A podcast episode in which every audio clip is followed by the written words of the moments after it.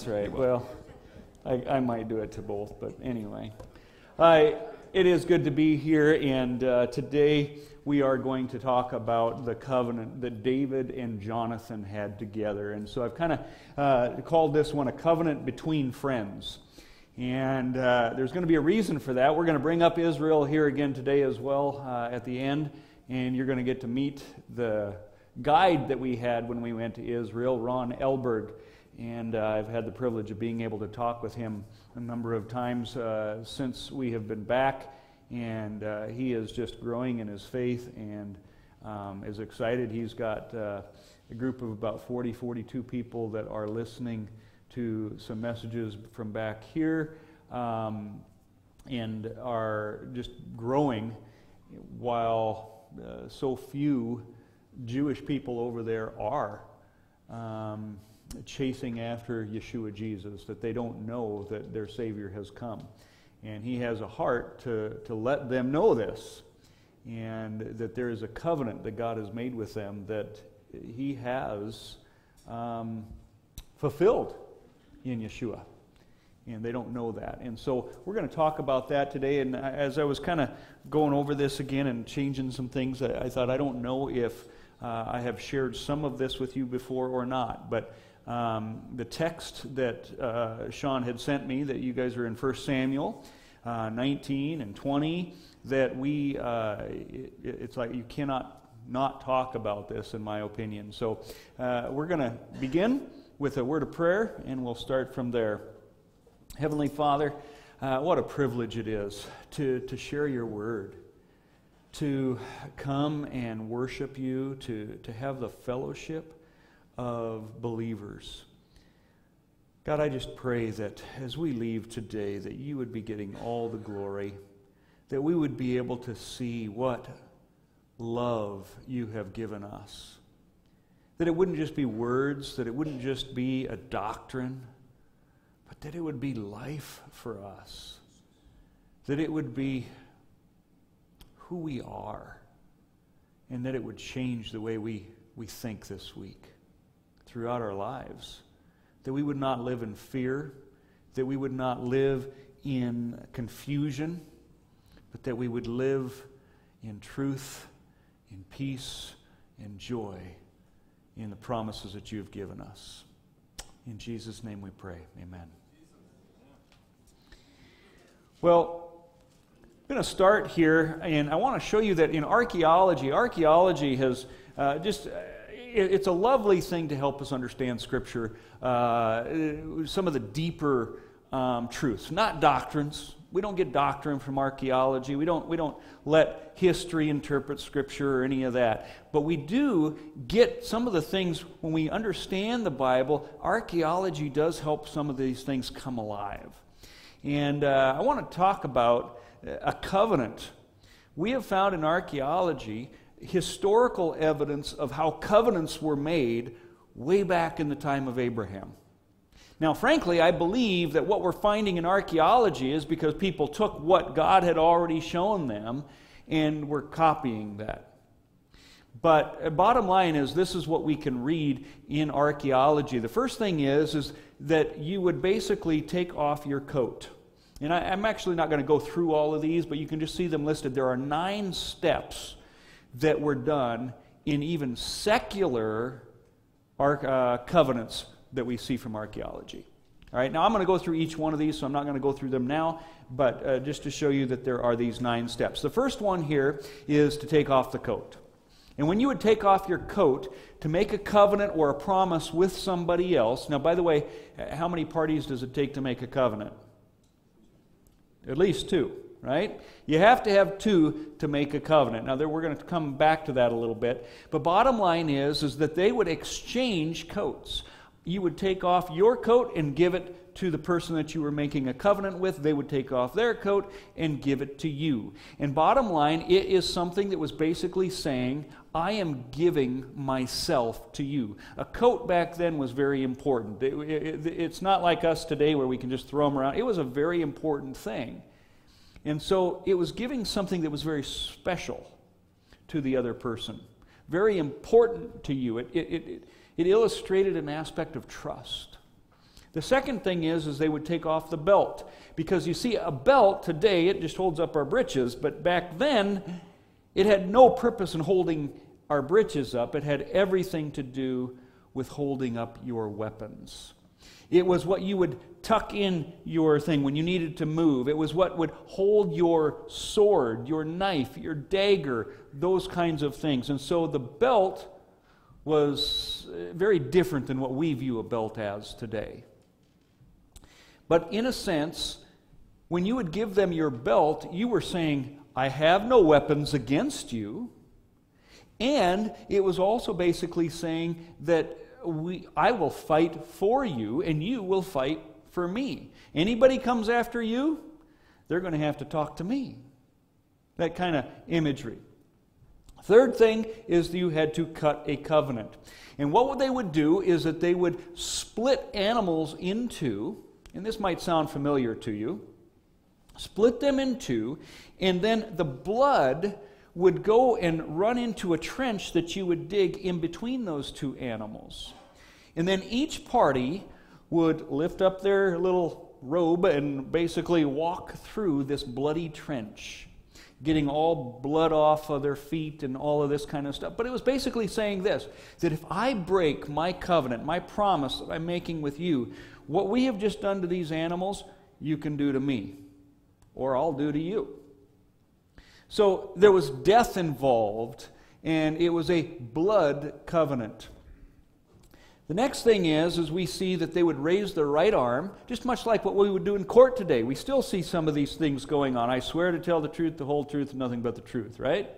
You raise up your right arm, and but in addition to just having this swear, that they would cut their arm, sometimes on their wrist, sometimes up here. Uh, it would be anywhere, but it was basically the goal to leave a scar. And why? Well, because that scar was going to be a symbol to that, hey, I've made a covenant with you. We are now blood brothers. And in some senses, this was a very scary thing because people in the past, I am told, uh, from what I've read, they would meet people and they would see all of these scars, these covenants. It's like, gee whiz, if I hurt him, I'm going to have a whole tribe coming after me. Because each one of those scars represented somebody that would get uh, would avenge my blood. Or I should say their blood. And so this was a pretty serious thing as well. Next thing is, is that they would exchange names. That they would take the name of the other person because we have become one. Finally, then, or not finally, but the, on this slide anyway, they would uh, make a scar, as we kind of talked about, and then give terms of the covenant. In those terms of the covenant would say, okay, well, this is what I expect from you, this is what you expect from me. And it was written down and laid out so that it was very clear what the covenant was. Now, the eighth thing was, after all of this was done, there was a meal that was uh, made. And they would eat bread and usually wine together. I think you can kind of see where this is going. And then finally, they would often plant a memorial tree that was a witness that would stay there for years to come. And every time people would see that tree, they would know what had happened there. Now, we can see this many times throughout Scripture. Uh, for example, if you recall when Jacob was fleeing from Laban, remember Laban came after him and he says, Let's make a covenant. Let's make a deal that, you know, you're not going to cross this line to come after me. I won't cross this line to go after you. This was not really a covenant between friends, this was a peace treaty. But we see some of the same things going on where, if you recall, they ate a meal. All right? Um, there's different aspects of that that you can see as you go back and look at it. But what I want to do is get into more a covenant between friends here today. So I'm going to take you, uh, even though our text is really coming from uh, 1 Samuel 20, to understand this, we're going to need to jump around to some other scriptures. And so I'm going to take you first to Genesis chapter 15 because this is one of the first covenants that we see um, where this is laid out. And it was the covenant God made with Abraham. Now, I know we already had a Noahic covenant prior to this. I believe there was even an Adamic uh, covenant with Adam. But here, this is a little different. This is the time that God comes to Abraham. And we see in Genesis 15, it says uh, basically what's going on here is God has just made Abram a promise. And so, as a result of this promise, he's going to make a covenant, almost like a contract to seal this promise, to make sure that it's legit. Here's what he says But Abram said, O sovereign Lord, how can I know? How can I know what you just promised me? That I will gain possession of it, the promised land. So the Lord said to him, Bring me a heifer, a goat, and a ram, each three years old, along with a dove and a young pigeon. Abram brought all these to him, cut them in two, and arranged the halves opposite each other. The birds, however, he did not cut in half. Then birds of prey came down on the carcasses, but Abram drove them away as the sun was setting. Abram fell into a deep sleep, and a thick and dreadful darkness came over him. So we see an aspect of what we see in archaeology right here in Scripture. God says, Abraham's saying, How do I know? And he says, Here, I'm going to make a covenant. I'm going to, I'm going to make a tangible promise to you. And he says, Go get these animals. They cut them in half, and the blood is in this trench. Now, I'm going to give you a little bonus here that I find very interesting. If you go read in Genesis 15 through 17, you're going to see this covenant talked about. Do you know that it always says this? God says, This is my covenant to you. My covenant. You will never see this being called Abram's covenant. We call it Abraham's covenant or the Abrahamic covenant. This is God's covenant to Abraham. In other words, this is his promise to Abraham. All Abraham is asking, You made me a promise. How do I know you won't break it? And here's God's response to it. So much so that when Abram fell in a deep sleep, we see that um, these birds of prey are going to come. And Abram is going to try and chase them off. And this is why God puts Abram in a deep sleep. I think the reason is this. Now, when we look in Scripture, birds are almost always a picture of evil, demonic things. You know, the parable of the sower talks about that uh, the, the, the seed that is thrown and birds come and steal it away. They eat it off of the path. This is what Jesus even says. That, that's a picture of the devil and his demons. Uh, we even see the parable of the mustard seed. Uh, I, I, frankly think that has been taught wrong in churches for years. We always see the parable of the mustard seed. Oh, the kingdom of God is this little beautiful thing, and it's going to grow up to be even a more beautiful thing. Uh uh-uh. uh The parable of mustard seed is this. You've got this little tiny thing, and what's going to happen is it's going to grow. The church is going to grow, and then birds are going to come. The devil is going to come and corrupt the church. Yeast is the same way. Yeast is a picture of bad things, and we see in Scripture what the kingdom of God is like yeast mixed into a batch of dough. You see, what it's saying is exactly what Scripture says in other places that in the end times the church is going to come become very corrupt, filled with false teachings, false doctrine. The birds are going to come and rest. But my point here is this the birds are coming, and Abram tries to chase them away, and God says, No, you don't. Go to sleep. Why? Because Abraham has nothing to do with this covenant. This is all God's doing. And I think that, frankly, is what I see anyway, God saying here. God is saying, No, this is my covenant, my promise to you, and you have nothing to put into it. Now, We'll come back to that a little bit later. But as it goes on here in verse 14, the Lord said to him, Know for certain that your descendants will be strangers in a country not their own, and they will be enslaved and mistreated 400 years. But I will punish the nation they serve as slaves, and afterward they will come out with great possessions. Notice this there are bad things going to happen. But what am I going to do because they do something to you? I am going to come and punish them. Somebody goes against you, they're going to have to deal with me. That's what we see going on here, right?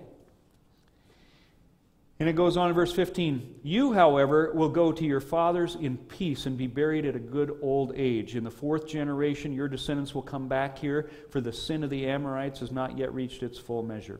When the sun had set and darkness had fallen, a smoking fire pot with a blazing torch appeared and passed between the pieces. On that day, the Lord made a covenant with Abram. Notice it does not say Abram made a covenant with God. And it said, and said, To your descendants I give this land from the river of Egypt to the great river, the Euphrates. Now, this blazing pot seems to be God that goes through. Remember, I said that you dug a trench, the blood went in there, and both parties would go through. Did Abraham walk through? He did not. Only God goes through because God is saying, This is mine for you. Abraham had no part in this. Now, there's a reason God made this covenant with Abraham, and that is because Abraham was a friend of God. We see that Abraham believed God, and it was credited to him as righteousness. And it was because of his belief that God says, Now, I am going to make a promise to you. So, uh, when the actual covenant is cut, only God has a part of it. But there's a reason God makes this covenant with Abraham. Well, we're going to jump to 1 Samuel chapter 18, and we're going to start getting into the text that you guys have been looking at here. And what it says here is this After David had finished talking with Saul, Jonathan became one in spirit with David, and he loved him as himself. From that day, Saul kept David with him, and he did not let him return to his father's house. And Jonathan made a covenant with David because he loved him as himself. Jonathan took off the robe he was wearing, and he gave it to David, along with his tunic and even his sword, his bow, and his belt. Does that mean something to you now? Otherwise, you think that's just weird, right? Hey, man, I, I, I, we're just best friends. Here, I'm going to give you my coat, my belt, and my tunic, and it just doesn't make much sense unless you understand that there's something spiritual going on here. And you're going to see more as we continue. But this is the first time Jonathan makes this covenant with David. It continues in 1 Samuel 20, verse 13. He says, But if my father intends to harm you, because we know that Saul was getting very jealous of David, right? They were singing, Saul has killed his thousands, but David his tens of thousands. And so as a result, Saul is envious of David. And Saul wants to kill him. But Jonathan can't say, My dad's not going to kill you. I just can't believe that. He loves you. Well, he says, But if my father intends to harm you, may the Lord deal with Jonathan, be it ever so severely, if I do not let you know and send you away in peace. May the Lord be with you as he has been with my father. But show me unfailing kindness like the Lord's kindness as long as I live, so that I may not be killed. And do not ever cut off your kindness from my family, not even when the Lord has cut off every one of David's enemies from the face of the earth. So Jonathan has made a covenant with David. They're best friends. And now he's saying, But I have an enemy, your father. And Jonathan doesn't want to believe it, but he says, But if he is your enemy, I will protect you because we've made a covenant. And he says, But remember your covenant. Since we made a covenant, when you become king, because Jonathan knows he's going to become king, David is going to become king, he says, Don't cut me off. Show me kindness. Remember the covenant that we have made. Verse 16 continues So Jonathan made a covenant with the house of David, saying, May the Lord call David's enemies to account. And Jonathan had David reaffirm his oath out of love for him, because he loved him as he loved himself. I hate to even bring it up, but I think it's important to understand in such a crooked and depraved world that we live in here today that the homosexual community tries to twist this and say that there may have been a homosexual relationship between Jonathan and David. No, this is what we call brotherly love. This is what God wants us to have as a church. He wants us to be so close that we here are best of friends, that we can trust each other, that we would love one another as we love ourselves. Well, there's all kinds of things we could talk about that, but like I said, uh, there's absolutely no truth to that. We, we see both were married, all of that as well. But anyway, verse 42, jumping down to that, it says Jonathan said to David, Go in peace, for we have sworn friendship. We have made a covenant with each other in the name of the Lord, saying, The Lord is witness between you and me, and between your descendants and my descendants forever. Remember, part of that covenant was you had to basically give the terms of the covenant. This is what we see happening. Then David left, and Jonathan went back to the town. 2 Samuel 4, verse 4, jumping ahead to the next book, it says this Jonathan, son of Saul, had a son who was lame in both feet. You're going to be learning about this because what's going to happen is Jonathan is going to die. Saul is going to die. The Philistines are going to kill them in battle, and, and it's a very sad day for David when this happens. And so then David ends up becoming king. And when he is king, this is what happens. Jonathan, son of Saul, had a son who was lame in both feet. He was five years old when the news about Saul and Jonathan came from Jezreel when they fell in battle. His nurse picked him up and fled, but as he hurried or she hurried to leave, he fell, or she fell, both of them did, and he became crippled. His name was Mephibosheth. And so here is Jonathan's son, who is now a cripple. Saul is king, and Mephibosheth has grown up. 2 Samuel 9 1, David asked, Is there anyone still left in the house of Saul to whom I can show kindness for Jonathan's sake? Now there was a servant of Saul's household named Ziba. Ziba answered the king, There's still a son of Jonathan. He is crippled in both feet. Verse 4 Where is he? The king asked. Ziba answered, David said, Mephibosheth, your servant, he replied. Don't be afraid, David said to him. I've kind of skipped some verses here, as you can see. Don't be afraid, David said to him, for I will surely show you kindness for the sake of your father Jonathan. I will restore to you all the land that belonged to your grandfather Saul, and you will always eat at my table. Mephibosheth bowed down and said, What is your servant that you should notice a dead dog like me? So here we see David being faithful to the covenant that he had made with his best friend. And he said, I'm not only going to protect David, but I, we, we had some terms of the covenant. Jonathan had asked me not only to, to protect me, but his offspring. And so David is now being faithful to that. And I love Mephibosheth's response, too. Who am I? Does that sound familiar?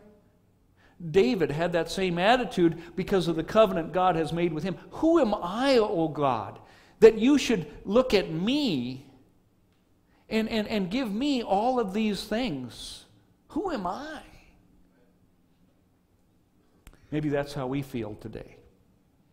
Why would God love us so much? Who are we? We're just these little peons that keep screwing up. Right? We'll come back to that. So, what I want to do, you, have seen that there is clearly a covenant that's going on here between friends. But I think that it's more than just an archaeological fact or more than just a covenant between friends. This is a picture because David is a Christ figure of a covenant that God has made with his friend, the church, his bride. You see, the first thing, we're going to go back and kind of dissect these a little bit more that taking off of the coat. Do we see this with God and the covenant that He has made with us, His bride? Well, absolutely, we do. We read that in Scripture here in 2 Peter chapter 1, verse 4, through these, He, God, has given us His very great and precious promises. You might say a covenant, a promise, right? So that through them you may participate in the divine nature and escape the corruption in the world caused by evil desires. You see, Jesus exchanged coats with us. He gave us his divine nature to wear while he took our sinful nature and bore our sins in his body on the tree so that we might be forgiven. We have exchanged natures. Uh, I think is it Colossians, I'm forgetting now, where it says that we now share, we have the divine nature of God. Maybe I've got it coming, I don't remember. But bottom line, Isaiah 61 also says this I delight greatly in the Lord. My soul rejoices in my God, for he has clothed me with garments of salvation. He has arrayed me in a robe of righteousness, as a bridegroom adorns his head like a priest, and as a bride adorns herself with her jewels. God has clothed us with garments of righteousness, and he has now given us so that we might share in his divine glory because he took our sinful nature, bore our sins on that cross. We see the next thing, the taking off of the belt. He's going to fight for us. Anybody attacks you, it's an attack against me. We see even in the covenant, what does God say? He says, Anyone who blesses you will be blessed, those who curse you will be cursed. And where does that curse come from? From God. God will not stand for someone attacking the Lord's anointed. That's what David was. Right? I apparently have my phone silenced, but not uh, Bluetooth. I don't know how all that stuff works, so I'm dinging here. Anyway, um, Ephesians 6 14 through 18, I want you to see that God has given us His belt. He has given us His armor. He has given us everything we need that He defends us with His Word. Look, stand firm then with the belt of truth buckled around your waist, with the breastplate of righteousness in place, and with your feet fitted with the readiness of that comes from the gospel of peace. In addition to all this, take up the shield of faith with which you can extinguish all the flaming arrows of the evil one. Take the helmet of salvation, the sword of the Spirit, which is the Word of God. And this is why, way back when that covenant was made with Abraham, we see, Do not be afraid, Abraham. I am your shield. Here's my belt. I am your protection, your very great reward. And I love that shield. I'll tell you something. It is time, church, for you to pick up that shield. You know, some translations, uh, better ones, really say, above all, take up the shield of faith. Above all these things, it's not what we can throw, it's not what we can shoot, it's what we pick up and we can defend. Now, it's not just a defense weapon either. I'll tell you what, you, you do searching on that. The shield was a very de- uh, offensive weapon as well as a defensive weapon. But pick up that shield of faith. Walk in faith. It was Abraham's faith that declared him righteous, wasn't it? And we need to be walking in faith here today. I, that's a whole message in itself. I won't go down that road anymore. Third thing, cutting a covenant. We saw that Abraham did that, right? Or, you know, cut the animals in half and so on. God passes through. Well, I think that was just a picture of an ultimate covenant that would be cut down the road, where Christ would hang on that cross and become that ultimate sacrifice as his body was broken for you. In Hebrews chapter 7, verse 24 and 25, it says this But because Jesus lives forever, he has a permanent priesthood. Therefore, he is able to save completely those who come to God through him because he always lives to intercede for them. Just like with Abraham, Abraham had nothing to do with that covenant. Let me tell you something, folks. You have nothing to do with this one either. God did it all every bit of it. He was the one who was able to save completely those who come to God, those who you might say are friends of God. God made a covenant with Abraham because he was a friend of God. God has made a covenant with you because he's a friend of you. I'll tell you something if you're not a friend of God, this covenant is not for you. It will only bring curses. You become an enemy of the friend of God. And there is a day where you will be punished. Eternally, in fact.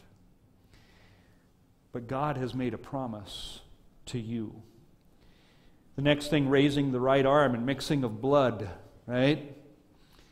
Well, that's exactly what Christ did. He raised his arms as he hung on that cross. It says this Christ redeemed us from the curse of the law by becoming a curse for us when he put on our coat. For it is written, Cursed is everyone who is hung on a tree. Blood was shed. Now, again, in the secular world, both would do shed the blood. We don't have to shed our blood, but yet it's not out of the expectation. In Hebrews, it says, We are not those who shrink back and are destroyed. Okay? We are not to be those Christians who shrink back from death, that, that we fear death. No, we need to fear God so that you don't fear death. This whole COVID stuff, I see all kinds of people, and maybe I'm speaking to some of you here who are COVID crazy, fearful. Get over it.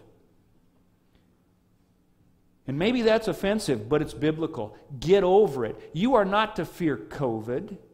You are to fear God. And when you fear God, I'll tell you something, you're going to find a peace in everything else in your life.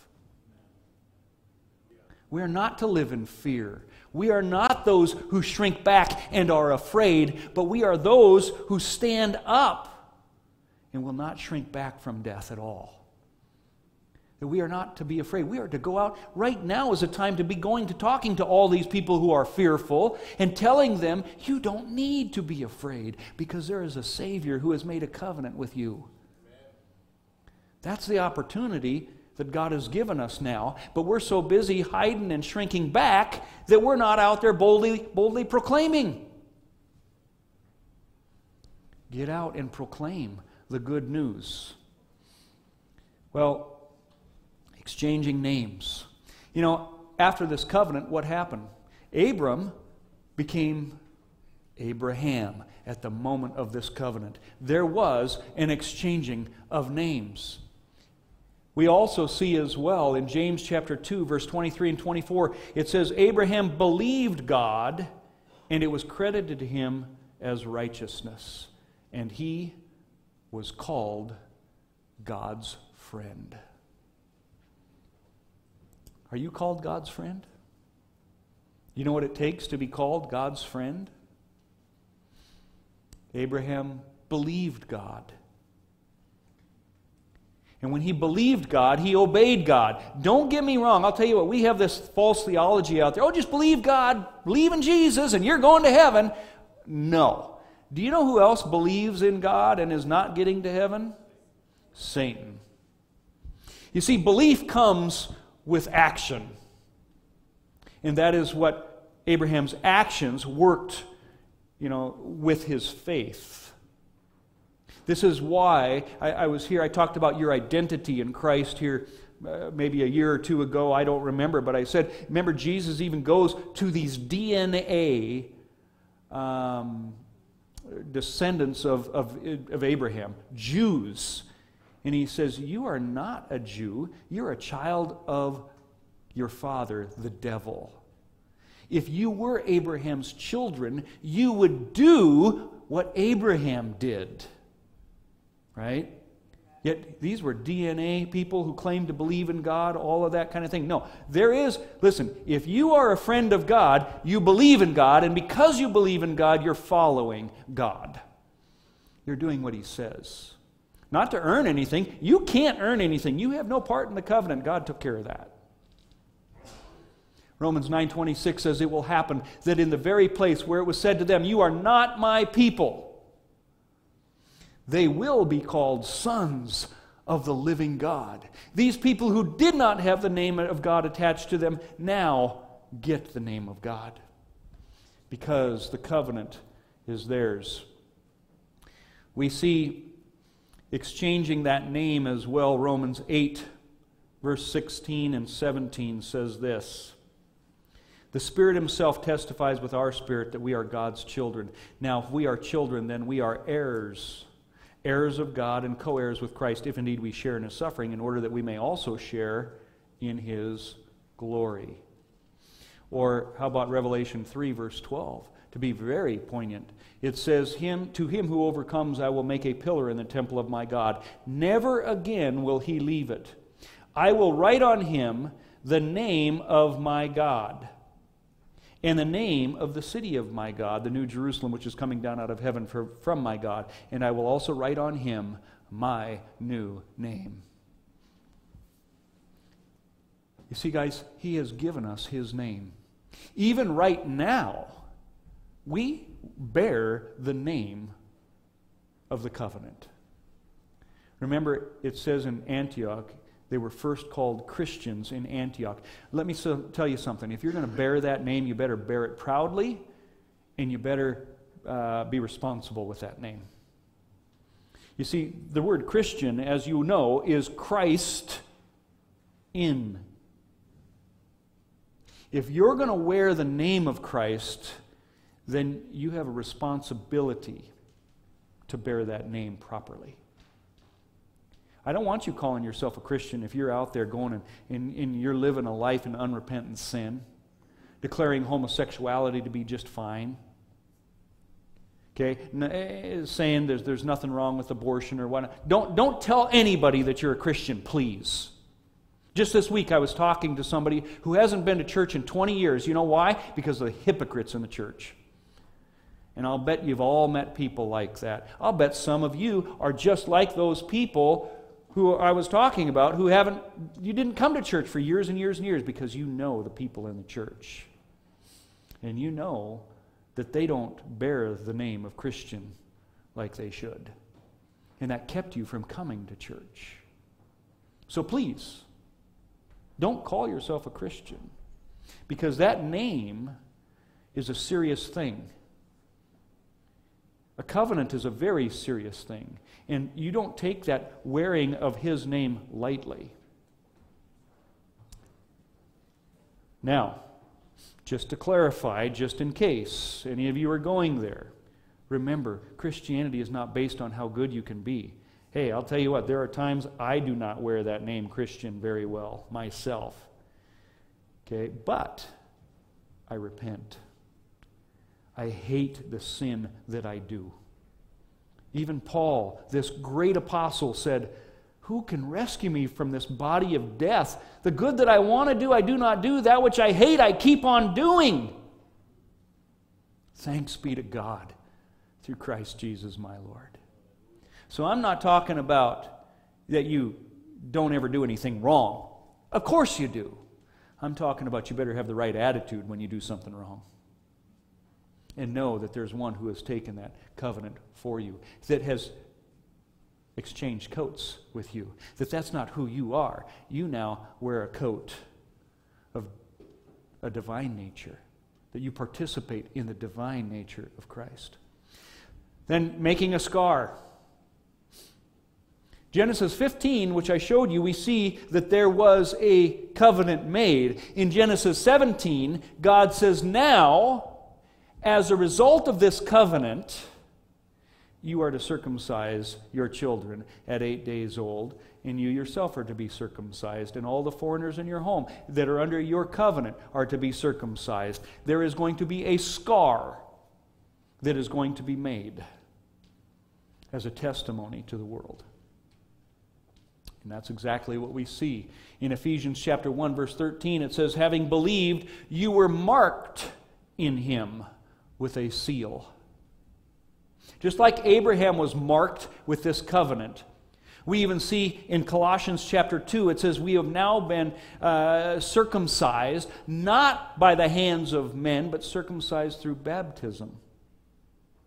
You are marked. And then we read th- things like this that you were marked in him with the seal, the promised Holy Spirit, who is a deposit guaranteeing our inheritance until the redemption of those who are God's possession to the praise of his glory. Guys, I'll tell you something. When you have the Holy Spirit, that is a mark of God. There are people that I can go and meet, and, and in five minutes I can tell you this guy, he has the mark. He has the mark. And then there are other people, it's like, man, I don't know if he's marked or not. I just can't tell. I need more time. I love meeting those people where the Spirit is just, boom, man, he's got this, he's got the Spirit. 2 Corinthians 1 21 and 22 says, He anointed us, set His seal of ownership on us. Guys, when He makes that covenant, remember I said, I'm giving my all to you. We belong to Him, and He belongs to me. We become heirs and co heirs with Jesus Christ. Put His Spirit in our hearts as a deposit guaranteeing what is to come. There's a day coming, He's coming back. You know, a deposit is what you put down. Okay, you come back to pick up what you're paid for. Jesus Christ has paid for our sins. He has left His Holy Spirit. He is coming back, and He's going to claim what is His. You, me. Oh, I can't wait. Yeah, I just got. I can't wait, folks. I'm just going to move on give terms of the covenant. John 14, 15, 16. Here are the terms. Just like Jonathan, just like whatever he says, here's the covenant. Okay, you, you've got to get circumcised. You've got to do this. Uh, you're going to protect my family. Whatever. Jesus says, if you love me, you will obey what I command. You see, there are terms of this covenant. You can't just say, okay, yeah, that sounds great. I want that. I'll take that. Now I'm going to go live my life the way I want to live it. No, if you're Abraham's children, you do what Abraham did. Likewise, if you are under this covenant, I'm telling you, there are terms. That is the very meaning of a contract and a covenant is there are two people. Even though God said this is my promise to you because there's nothing you can do to make that covenant, there is something that you do that shows that you belong to that covenant. 1 John 4, we love because he first loved us. If anyone says, I love God, yet hates his brother, he's a liar. Okay, anyone who does not love his brother whom he has seen cannot love God whom he has not seen. And he has given us this command whoever loves God must also love his brother. Guys, do you, do you have sin in your heart right now where you are holding a grudge against one of your brothers in Christ? I'll tell you what, I do a lot of counseling with people. You know what the number one thing is in counseling that I see that causes people to be depressed and have a multitude of problems? Unforgiveness. Unforgiveness.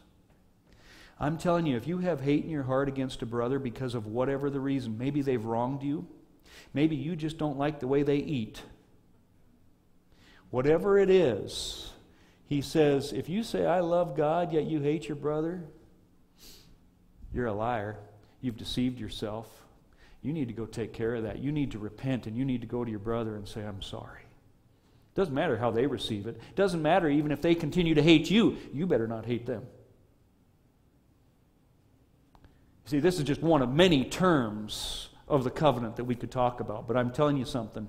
You know that old phrase, that this bitterness and hatred, it's, it's basically like giving, uh, you know, you drinking poison and hoping that the other person dies. There is no bigger truth than that when it comes to unforgiveness. You are in a cage and, and you are, are, are only hurting yourself. I have seen freedom come from so many people who, when they forgive those that they have been holding this, this hatred towards, that freedom comes to them almost immediately. There are terms to the covenant.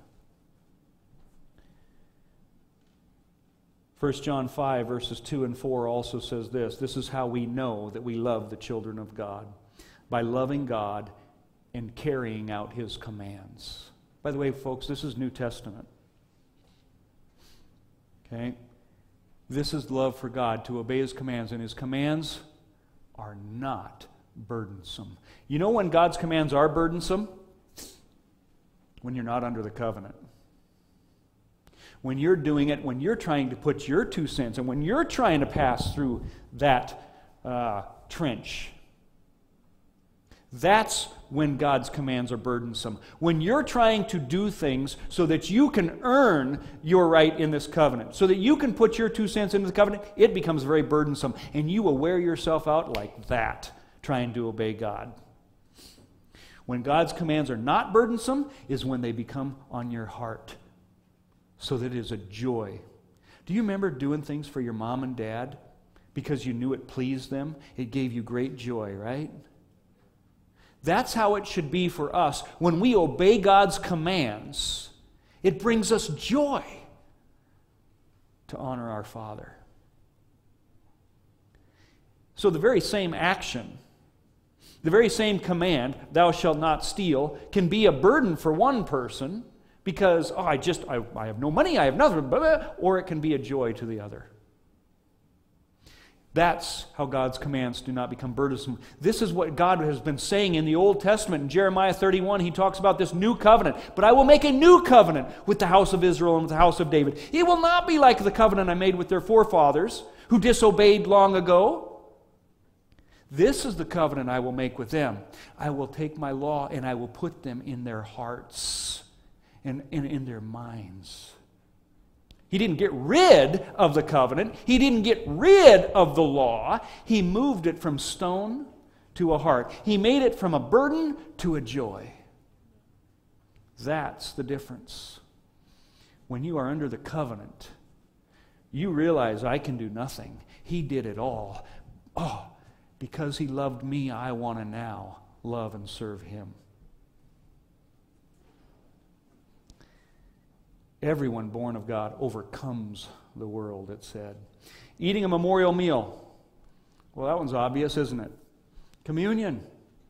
Jesus said to him in John chapter 6, He says, I tell you the truth, unless you eat the flesh of the Son of Man and drink his blood, you have no life in you. Whoever eats my blood, flesh and drinks my blood has eternal life, and I will raise him up on the last day. For my flesh is real food, my blood is real drink. Whoever eats my flesh and drinks my blood remains in me, and I in him. God has left us a memorial meal that we are to do because of the covenant that He has made with us. The last one, Revelation 22, verses 1 through 5, planting a tree. Well, there is a tree that is planted. I believe that that tree of life in the Garden of Eden was Yeshua Jesus. And we also see in Revelation, it says, Then the angel showed me the river of the water of life. And it says, Down the middle of the great street of the city, on each side of the river, stood the tree of life, bearing twelve crops of fruit, yielding its fruit every month. And the leaves of the tree are for the healing of the nations. No longer will there be any curse. The throne of God and of the Lamb will be in the city, and his servants will serve him. They will see his face, and his name will be on their foreheads. There's that name again. There's a tree that's been planted that will be eternal forever and ever and ever as a sign of that covenant. You want to see what it looks like to be a friend of Jesus? I want to show you a short clip of a video that Ron Elberg, this guide that we had in Israel, uh, what he sent to me. It's a 14 minute video. I've just knocked out two minutes of it for you. But I want you to see what a friend of Jesus looks like. Go ahead and play this.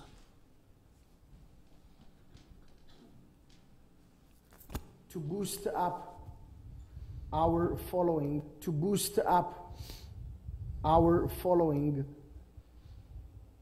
in Jesus, Yeshua, HaMashiach when I just say his name, Yeshua, I feel the might of his name. Wow, I, I cannot describe this feeling. The only thing that is comparable is, if you've ever seen, is when you go to a synagogue, a traditional Jewish synagogue, and they bring out the Torah scroll in those big rounded jackets with those ornaments, decorations on top of them, and the beautiful pomegranates made from silver and crowns on them and little bells, and, and you just touch it. You feel something within inside because that's the Word of God. But when you hold it, wow, you feel like one ton is crushing you. It's a heavy thing. It can weigh even 50, 60 pounds. But emotionally, it's way more. But Jesus is the Torah. Jesus is the Word of God. And He's in us all the time. So just saying His name, wow, overwhelming. It's, it's a good, it's a feeling of being crushed, squeezed with love. I cannot describe it. Even talking about it makes me emotional.